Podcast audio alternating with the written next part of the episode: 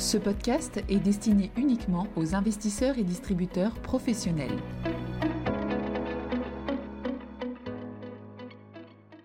Bonjour à tous, bienvenue dans cette édition de 5 minutes pour comprendre où nous allons parler du FOMC de septembre 2022. Tout d'abord, rappelons le contexte qui prévalait au moment de ce FOMC. À la conférence des banquiers centraux de Jackson Hole fin août, Jérôme Powell avait fait passer le message très simple que la Fed continuerait à resserrer sa politique jusqu'à ce que le job soit fait, sous-entendu que l'inflation revienne à 2%, ce qui avait entraîné les marchés actions à la baisse et les taux longs à la hausse.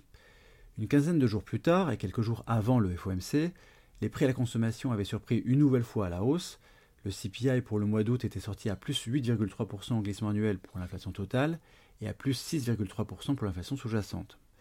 L'inflation était donc toujours assez proche de ses plus hauts niveaux depuis le début des années 80, malgré le fort reflux des prix de l'essence aux États-Unis durant l'été. Là aussi, l'impact de marché avait été très fort, avec une baisse des marchés actions et une forte hausse des taux longs. L'interprétation était que l'inflation serait élevée probablement plus longtemps que prévu, ce qui nécessiterait des taux directeurs élevés plus longtemps que prévu.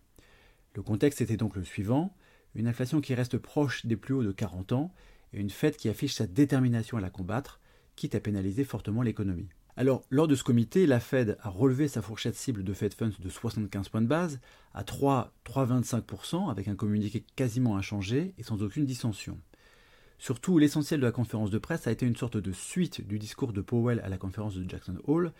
Il a d'ailleurs commencé la séance de questions-réponses en disant que son message n'avait pas changé depuis Jackson Hole.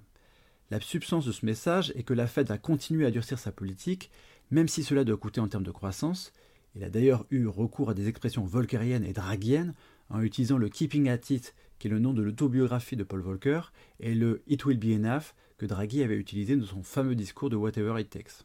La Fed a parfaitement conscience du coût économique de son resserrement monétaire. À plusieurs reprises, Powell a expliqué que plus les taux étaient restrictifs et plus longtemps ils restaient restrictifs, plus la probabilité d'un soft landing était faible.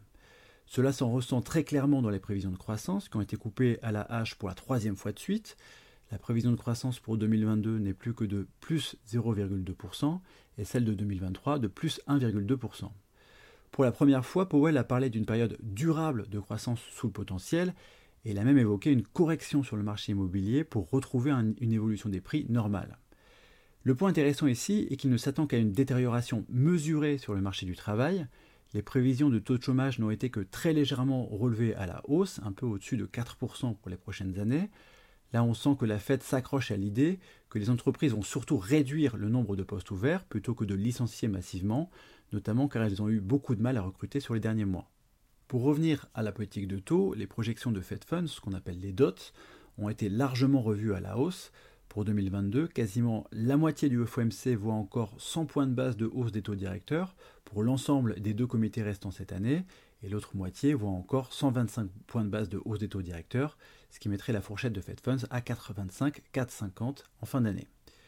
Une autre petite hausse de taux semble envisagée au début de l'année 2023, et pour la suite, les taux directeurs seraient baissés d'environ 1 point en 2024 et 1 point en 2025, mais il est difficile de s'y fier car la dispersion des projections est extrêmement forte. Au sujet d'une pause ou d'une baisse des taux, Powell s'est borné à sous-entendre que c'était prématuré qu'il faudrait des éléments tangibles montrant une convergence de l'inflation vers 2%. Pas grand-chose de neuf donc par rapport à Jackson Hole, le fameux pivot de la Fed n'est pas pour demain, et le message de Powell est très clair, la Fed est prête à assumer toutes les conséquences de sa politique. Merci de votre écoute et à bientôt. Communication promotionnelle non contractuelle. Les commentaires et analyses reflètent l'opinion de CPRAM sur les marchés et leur évolution en fonction des informations connues à ce jour. Du fait de leur simplification, les informations données dans ce podcast sont inévitablement partielles ou incomplètes.